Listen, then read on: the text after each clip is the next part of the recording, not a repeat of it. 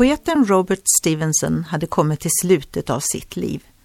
Han var sjuk och längtade efter att få komma in i det eviga livet. En präst skrev att han var villig att komma för att prata med den berömde författaren som var i fara för att dö, som han uttryckte det. Stevenson svarade att han med glädje ville ta emot prästen och prata med honom som en som var i fara för att leva. För antingen om vi lever eller dör hör vi Herren till. Bibeln säger Den som hör mig ska bo i trygghet utan att behöva frukta något ont.